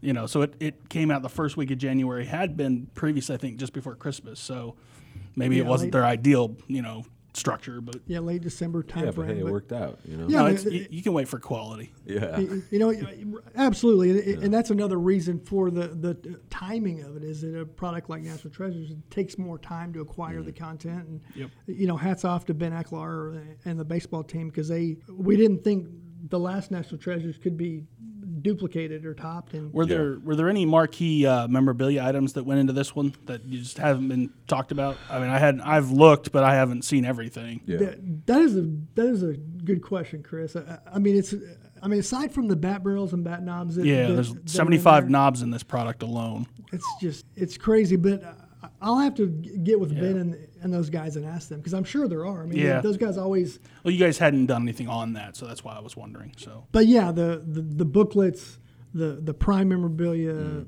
it's just a man. It's just a baseball history and a in a box in a brown box. I mean, personal shout out to the to the development team on putting Barry Bonds in there, man. That that's my that's my dude. and you you know, unfortunately, he didn't make the Hall of Fame this year. he was I- in Pittsburgh uniforms too, though. You know, But I did see. I think I saw San Francisco. You did. You did, you Yeah, did, if- absolutely. If, I'm not mistaken, in So both. I'm gonna I'm gonna go towards the San Francisco. There you go. And, and not think of the Pittsburgh. But uh, I want to ask you about the Hall of Fame. Okay. I'm, I'm just going to throw that one out there. Okay. What did you think about the results, and what do you think about the steroid era players, quote Oh, unquote? Do you think they're ever going to make it in, in the Hall of Fame? Because they're already starting the to come PR back. guy on the Yeah, no, spot. they're already starting to come back in the hobby. We're seeing Bonds, Clemens, allegedly, obviously. yeah. But you know, what do you think about the actual Hall of Fame? Do you think they'll make it? Well, that's a tough question, man. Yeah. That's uh, that is a that's a really tough question. This year's Hall of Fame class is is it was crazy. It was Mm-hmm. huge, relatively speaking. This guy was r- running around saying, "Oh, Randy Johnson's the only one," and it's like, okay, I, but he was the only guaranteed one in my mind. I Randy mean, was? Smoltz. You There's know, a Smoltz, I- there? he just he He's wasn't no on Randy it. Johnson. I don't know. He didn't he didn't blow up a bird. He did not. That's legendary. No, that is- yeah. Can we get a mem card of that? you know, I show. I was telling my oldest son about that Randy Johnson blowing up a bird like two two three weeks ago. He mentioned I that called- yesterday in his press conference too. By the way, it Really? came up. Yeah, I called it up on YouTube and, and uh, showed my son, and he thought it was the funniest thing. yeah. The poor bird. I mean, the poor bird. Like, I, well, I found out his personal logo, Randy Johnson's logo. There's a picture of a dead bird next to his name, Nice. so it's like he's he's with it for yeah, life. he knows it. Yeah. I, I, he he did bring it up as one of the highlight moments he gets asked about a lot. Really? or I'm something sure. like that. Yeah. I'm sure I it's. bet. I wonder if he would get a lot of pictures, you know, saying, "Hey, could you autograph?" I bet he- he's kind of strict about. auto- He may not sign those. but Really? he- yeah, he's got lots of rules. For example, at the national, Mm-hmm.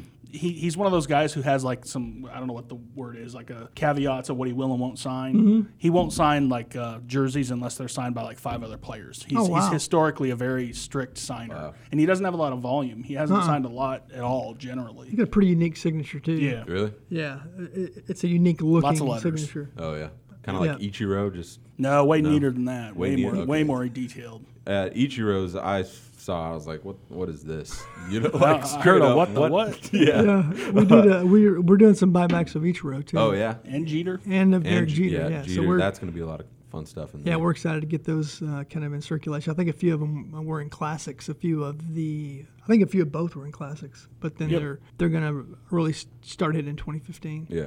Now uh, let's do a, another get to know Tracy Hackler. Uh, Okay. I sent these to you just so you knew what was going to be coming. No surprises. yeah, no surprises. But you know, let, let's start it off with uh, what was your first memory of collecting cards as a kid? You know, I thought about this on the way over here. Yeah. And I really have two. Okay, that's two fine. if I can share them with you. Uh, one of them is my brother Tim and I. When I was seven, he was ten. I just remember riding our bikes down to 7-Eleven on the corner and getting Slurpees and packs of cards.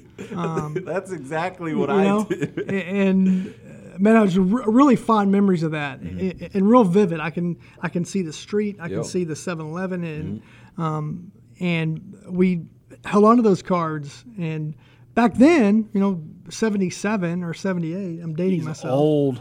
I just turned 45 in the interest of full disclosure, but uh, we the car we needed the cards t- to learn more about our sports Yeah. heroes. Yeah. We didn't have 24/7 Your iPhone ESPN, wasn't we there yet. Right. And so they they served a purpose more than just hey it's a cool picture and there's a little tidbit on the back. We studied stats and it was Yeah. uh, it was man it was I, so that's one of my memories. And the other one was my my dad w- worked at a printing facility. Optigraphics. Right. He worked for a company called Optigraphics, and they uh, they actually made the lenticular discs and four- Kellogg's. Yeah, yeah, like yeah. The the disc were in Slurpee cups a lot of times. Yeah. Yeah. The Wow. forerunner to Sportflics. Yes. Okay. The 400 Sportflics. So uh, my dad, I don't know if he was even allowed to do this, but he would bring home some some sheets and some samples yeah. and stuff. And my brother and I were were in hog heaven because we're like, holy cow, you know, and the cards moved, and it was Yeah. it was a different, obviously a different time, but. Yeah. Um, those two memories are what kind of got us got got me hooked on this industry. Yeah. Now, let's let's go forward into I guess you know maybe 20 years ago. Why did you want to go into the hobby collecting world uh, as a career uh, to kind of take it to the next level?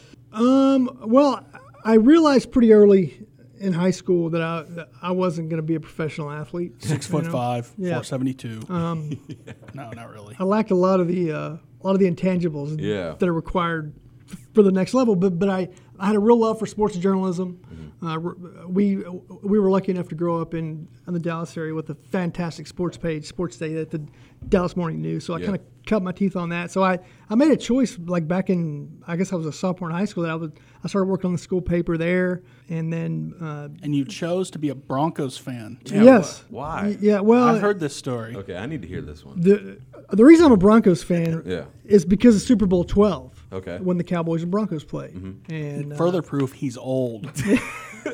I was trying to think when that was, and I was like, I'm, Yeah, I'm that was, like that one up. 18 before or eight before my first Super Bowl. I remember.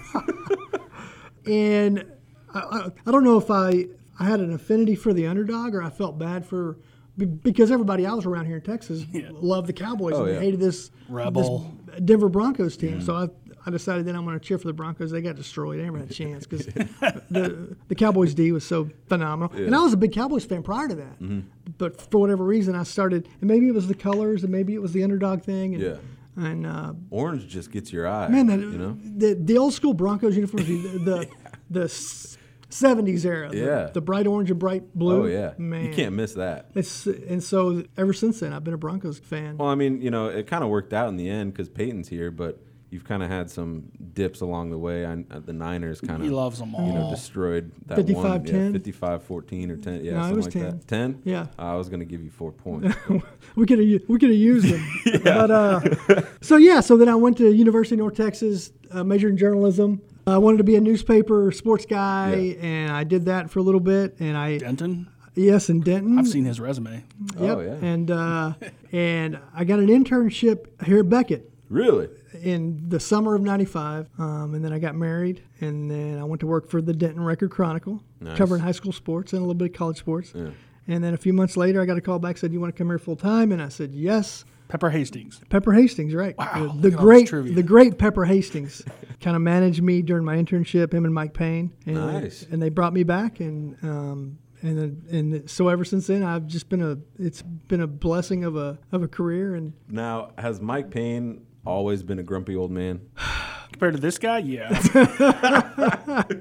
I'm going to say no. No? no, Okay. no, because I, you know, I've, I've had the, the, the privilege of knowing Mike for a long time. Yeah. we we all give him a hard time, but uh, no, he was uh, he was my boss, in fact, for for a long time here. wow See, the Tracy Hackler like hobby odyssey is all over the place. He, Yeah. he was here twice. Yeah. at Panini slash Donruss. Okay. you know he Yeah. was the PR guy at Donruss when I got started writing cards professionally. It's True mm. story, yeah. Wow. All the way back in 2001. yeah As the history goes, it goes it goes Beckett for five years, Donruss for four, Beckett for six, and then I've been at Panini for five, four, five. This is your fifth. You're, you're coming up on five. wow But- but it's been a thrill ride, man. I, Yeah. I, I you know, I I pinch myself just about every day. I realize this yeah is to be able to bring these products to us that you know like yeah, I get to promote sports cool. cards and yeah and be in the sports just- world every day. right. all we're day, you know surrounded, I mean? and no one's is as active as Panini is, and we Yeah. we have so we're always doing something with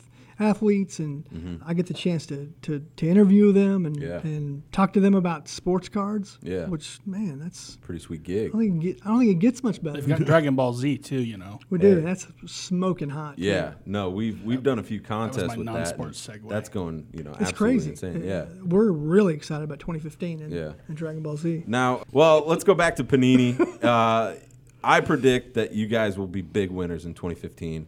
So make me look good and tell me why this one, the statement is an accurate statement. I'm laying down the gauntlet. You are. I think I couldn't look this. like like so many teases that that I've given on these airwaves, and, and it- it's just stay tuned. Mm-hmm. Yeah. I mean we're Yeah. it's Happens we're daily. we're Seriously. like I told you, Chris, on your on your New Year's uh, predictions. Piece. Ah, yes. I mean, we're we're really excited about 2015, Mm-hmm. um, and we have a lot of reasons to be excited. And- Yeah. And it starts immediately for us. I mean, the, the the beginning of every year is kind of our sprint time. We start with the sprint because we go NFLPA Collegiate Bowl, Super Bowl, NBA All Star, into the industry summit, Yeah. uh, NFLPA Rookie premiere, NFL Draft, and so it, we're. But it's going to be a big year for us, and and uh, for for all the right reasons. Something else that starts the year strong with its biggest event is NASCAR. Are we going to get any information potentially there? Huh. Give us the company line on what the approach might be. Yeah, let's hear about that. Um, that's a good question. I I I haven't. I know nothing about it. I don't either. As you as you Just well that's know, why I'm asking.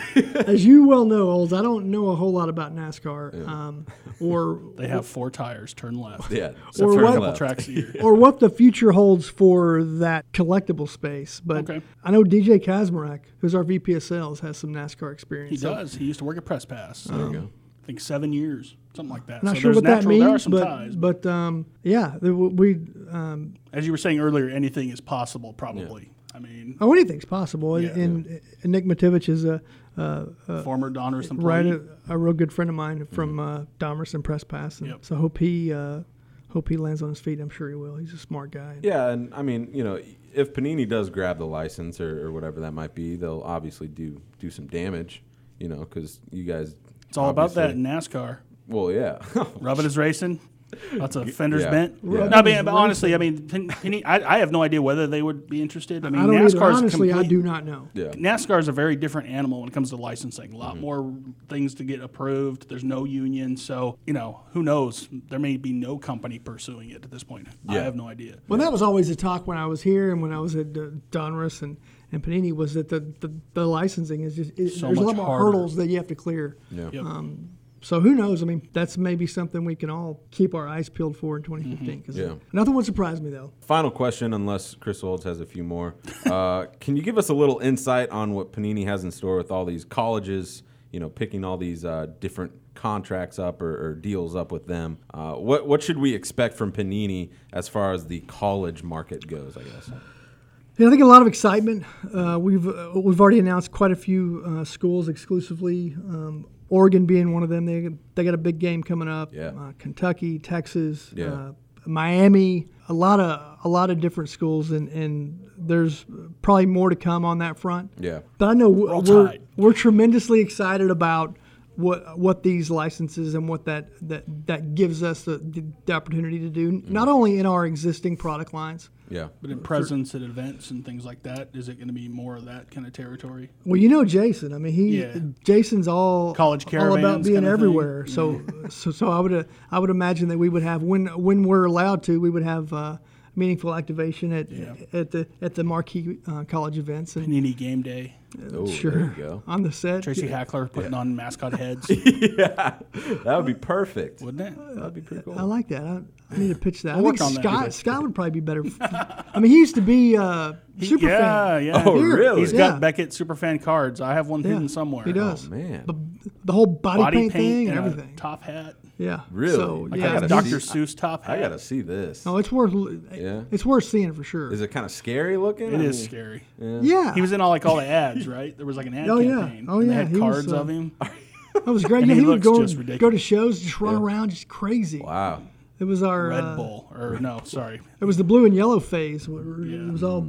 Oh yeah. But um, yeah, we're excited about the the college market and and our place in it. And as soon as we're able to start showcasing some of our plans, we're we're absolutely going to do that big time. So Cool. Well, yeah, that, that's all I got on my end. Olds, what do you got? I know you got something. No, I kind of I dropped in there a couple times. I mean, I think the college thing will be fascinating. Whether you know other college-focused companies in the past, more than one, they've pretty much done autographs, and Mm-hmm. pretty much that's about it. I've been fascinated with the thoughts of like college memorabilia of like stadiums and you know helmet decals. I mean, that's been done, but you know the thought of what Panini might bring to the table in that area. Obviously, like the Bear Bryant hat card Mm-hmm. three, three, four years ago. That's like to me as an Alabama person, that's like an iconic, memorable thing. Yeah. And I think that's probably we're gonna hopefully see more of that because you got you know Panini has the resources to do so. Mm-hmm. You know, Press Pass is a smaller company, so when they were doing college focused products, it was pretty much mostly autographs, sometimes jerseys, but not the full Monty both ways. Yeah. So, any thoughts there?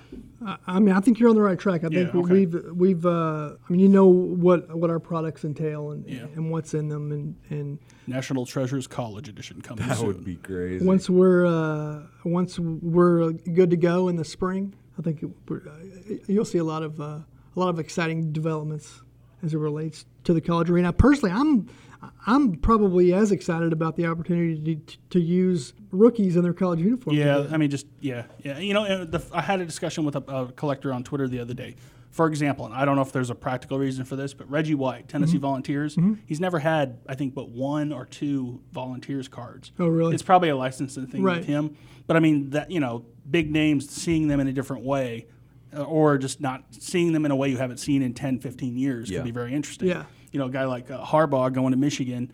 Suddenly, there will be more interest in his stuff there, particularly if there's a Michigan logo. Sure. You know, and, and, and that's a way to revitalize the card market if you think about it. Mm-hmm. You know, co- college probably won't always compete as much, say, with NFL. Yeah. But you're going to have a pocket of people buying college stuff that isn't going to buy NFL necessarily because their players aren't going to get traded. They've already they're they've come and gone. Yeah, they're exactly. done. You know, so it's a way to revitalize both brands when you think about it. Yeah. Yeah, no, it's a, and I've seen s- some of the preliminary mock-ups, and I was blown away by them. So uh, I can't wait to start sharing some of those. And I don't. uh, It, also, in the interest of full disclosure, I don't know what, what all of our plans are in terms of uh, college-only releases, uh, but we'll share that information with you guys as soon as we have it. That's that's what I'm talking about.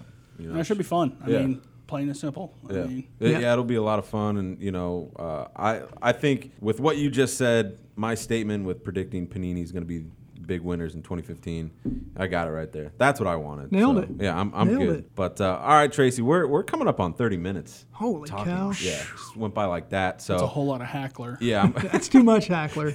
I don't know. I, I think it's too much olds. yeah, duh. um, but yeah, no, I uh, we appreciate you coming on. Oh, of Uh, course. you're- Thanks for you're- having me. Yeah, you're you're a special guest on on Beckett I Radio. love it. So I love it. When your anniversary show and crazy, man. um, man, we're yeah, we're I'm honored to be here. Panini's uh, uh, loves working with you guys, and Sweet. and uh, looking forward to the next one. Definitely. So uh, yeah, we appreciate it, and we'll see you around. All right, man. Thanks, Derek. Chris. So special thanks to literally everyone that came on the show, either through the phone or in person. So shout out to Mr. Brian Gray, Clay Luraschi, Tracy Hackler, Andy Broome, Mr. Justin Gruner. Justin, we we thank you. Oh, thank you. I got a shout out. I'm even here. That's Yeah, awesome. So so shout out to that. I just want uh, before we go into the prizes because we got tons tons of prizes. This is the biggest giveaway Beckett Radio has ever done. I'm telling you, people, you know, they don't believe me when I'm like, this show's going to be jam packed. You have to listen in. I, I sent a little picture out on Twitter of some of the stuff we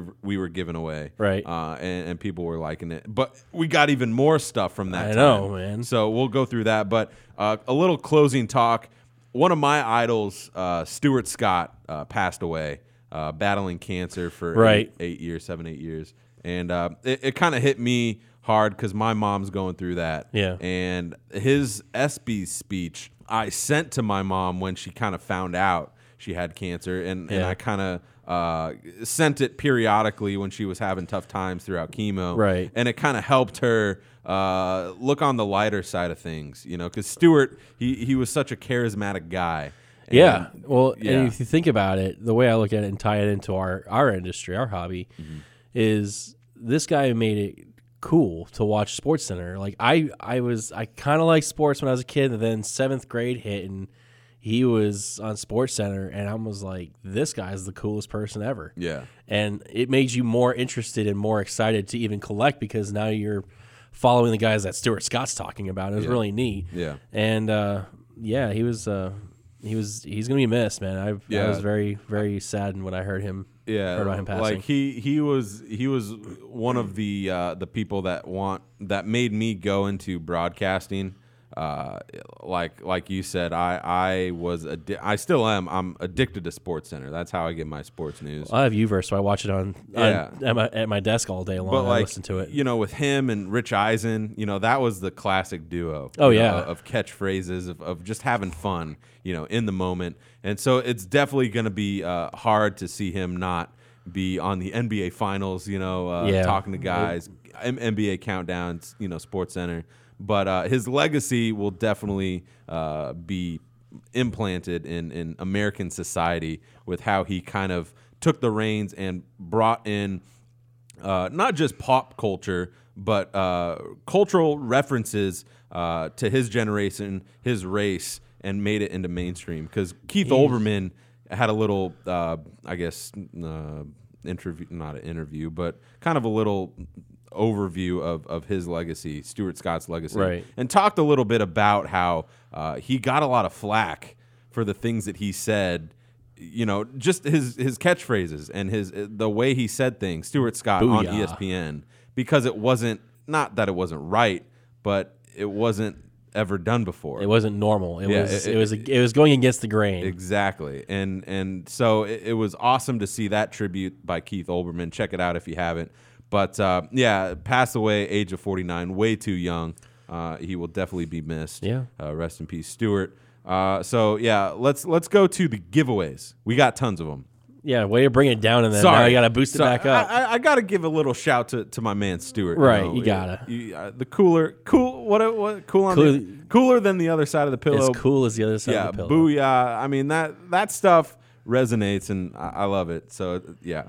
But giveaways, we got tons of them. Like I said, we're giving away three different one-year subscriptions to your magazine of your choice. Wow. So I'm talking BSEM, baseball, football, hockey, basketball. We could probably even put Card Gamer if you guys are big Yeah. gamers out there. I w- uh, well, yeah, We could. you could. Yeah, we could. So um, we we're gonna we're gonna do three random winners. We have a 2014 baseball almanac that we're giving Oh, wow. away, uh, still in the packaging. Very nice. Uh, we have 2014 Donruss baseball factory set, 2014-15 Upper Deck Black Diamond.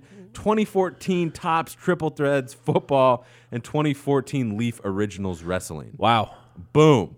Boom. I haven't said that in a while. Boom, baby. that deserves That's that's how I boom. do things around here, Justin. Okay, one from every company. We appreciate you know Panini, Topps, Upper Deck, and our own swag. and our own swag. So um, what I'm gonna do is I'm gonna say uh, you have to um, you have to send us an email or tweet at us. So you can send us an email, radio at Beckett.com, put your name and your address and what you liked about the show. You can say literally anything you want about this show. It has to be relevant to this week's show. This week's show only. This week's show All only. right. What you liked about the one year anniversary show. Tell us in an email, radio at Beckett.com, or hit us up on Twitter at Beckett Radio and uh, retweet the show if you want. You can do whatever you want. and you guys might have a better chance if you s- mention that Justin being back is your favorite part. I'll I'll kind of grease the wheels a little bit there for Not you. Not at all. No. Not at all. I, I tried. I, would accept uh, Boom coming back. Mm. Uh, our Boom catchphrase coming back. That would be acceptable. You gave a shout out to me, so you can't you can't give me a shout out and then go, no, you're not one of the highlights yeah, of the show. that's true. I There you forgot go. about that. I, I could edit that out. So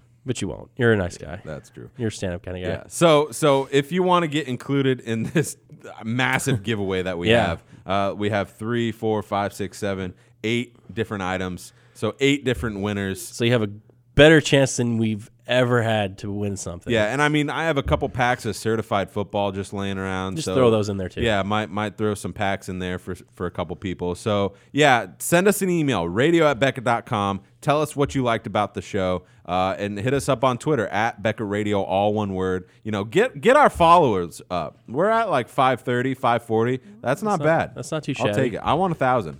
I'm just saying. I, I want a thousand. He's he's shooting for the moon there We'll- with that one. we're- actually. yeah, we'll, we'll get there one day. But Yeah, uh, eventually. Yeah. So special shout out to everyone that came on. Like I said, Justin, it's been a great year. It's been an awesome year. Here's here's to another year and, and a year after that, and hopefully we'll be doing it a year after that. You never know. You're you're planning way too far in the future. You're kind of making yeah. me uncomfortable now. Yeah. Sorry. That that's that's kind of like a marriage talk. You know. I know, I got married. I'm I've made this commitment Yeah. once. I don't know if I You- can make you that know many the dangers I, of, of these commitment talks. I don't know about danger. I'm not gonna ever see. No, really. You're not married, so you don't know what kind of talk that you don't know what that would bring. That is true. I, I, I am not yet married, so So there you go. We'll stick it to that. But Yeah. yeah. to be included in the giveaway, let us know what you think. Radio at Beckett.com or on Twitter at Beckett Radio. Justin, we'll see you next time. Next week. Next week, Tune in. exactly. I will be Next week we will go in depth on the NFL. And watch your listeners just spike way up there. Spike, crazy. Come right back. I, I love it. That would be great. All right, guys. Thanks so much for listening to Beckett Radio. Like I said, I'm Derek Ficken, your host. We'll see you guys next week. Have a good one.